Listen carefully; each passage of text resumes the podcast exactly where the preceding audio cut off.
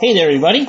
Thanks again for joining me with another installment from my book, 50 Hikes in Michigan's Upper Peninsula. I am your host and the author of the book, Tom Funk. Today, we are going to be hiking in Indian Lake State Park on the Chippewa Trail.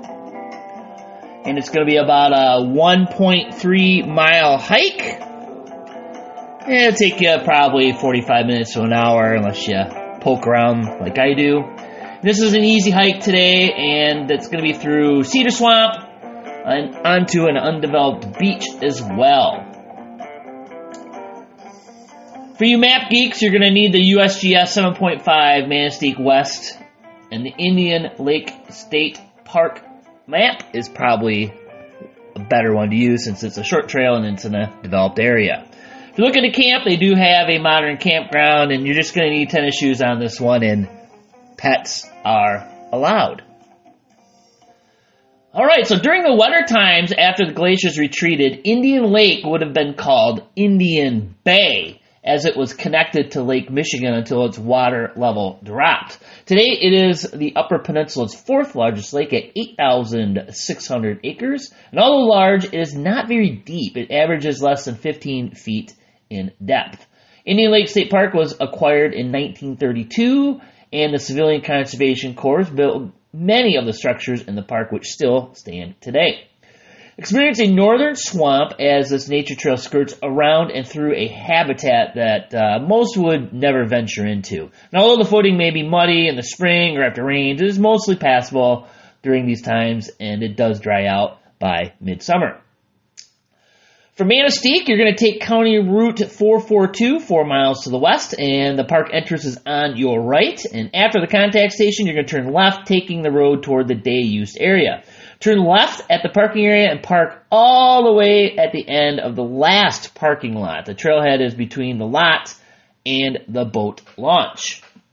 So you're going to hike clockwise and uh, you'll be immediately greeted by a young forest thick with white spruce. The ground is covered in partridge berry, gold thread, mosses, and young balsam firs. This wide, well-maintained trail is flat overall, since you will be in a swampy area, and you know swamps tend to be flat. There are some exposed routes and no trail markers leading the way last time I hiked, but thankfully there are trail mats with "You are here" signs designating your location at intersections.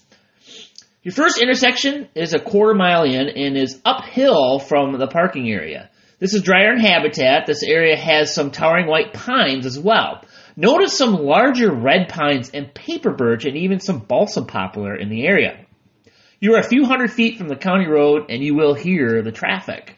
Notice your trail made of crushed gravel as it parallels the county road. The vegetation thickens as you leave the dry habitat and twist toward a noticeably swampier environment. Typical wetland species such as speckled alder, elderberry, and swamp thistle are sure signs that you are in an upper peninsula swamp. Be grateful that you are on a well-used trail near civilization, not deep in some impenetrable mire, say like oh, the Delirium Wilderness. Continue to wind as you turn north, and 0.4 miles from your last intersection, you'll cross a bridge over a small creek, and you'll parallel it for about a tenth of a mile, then cross back over again and follow the right bank. Surrounded by cedars, you'll notice the tea color to the water. The cedars and mosses stain the water with tannic acid when they decompose. Not to worry, tannic acid is the component that gives your iced tea and hot tea its color. It's the same thing. Ask backpackers what they think of tannic acid stained water. Most will tell you it is tasty because it is usually high in mineral content. The wind has blown down a few large trees uh, in and around the area, and it does open up the canopy, and it allows black ash to attempt to fill the void. As you bend away from the creek toward the right, Indian Lake becomes visible through the thick forest. As you approach the water, a natural sand beach comes into view, but quickly loses out to the encroaching forest. Cedars perch right on the edge of the lake, preventing any attempt by nature to create a sandy beach. So don't expect to do any swimming while you're hiking on this trail. Your footing is slightly elevated and dry due to the sandy substrate. Although you are only 10 feet from the lake, the cedars make access difficult. However, these trees act as a natural blind for viewing wildlife. If you're lucky, you'll see some mergansers and wild ducks, and uh, maybe in the mornings you could see a loon. And it's because uh, they're only, you know, you're only about 20 feet from the lake, and uh, you know, keep walking and look for gaps, and use your binoculars and uh, scan the lake for uh, wildlife. You know you're nearing the end of the hike when you see buoys indicating a no wake zone around the boat launch. You'll cross over the boat launch parking area to a paved trail and immediately turn right at the first intersection, back onto a well-worn path, and in 100 feet, you'll be back to the parking lot. Well, that's a short one. It's a short hike, short installment in the book. And uh, it's just a loop hike. Does a little winding around.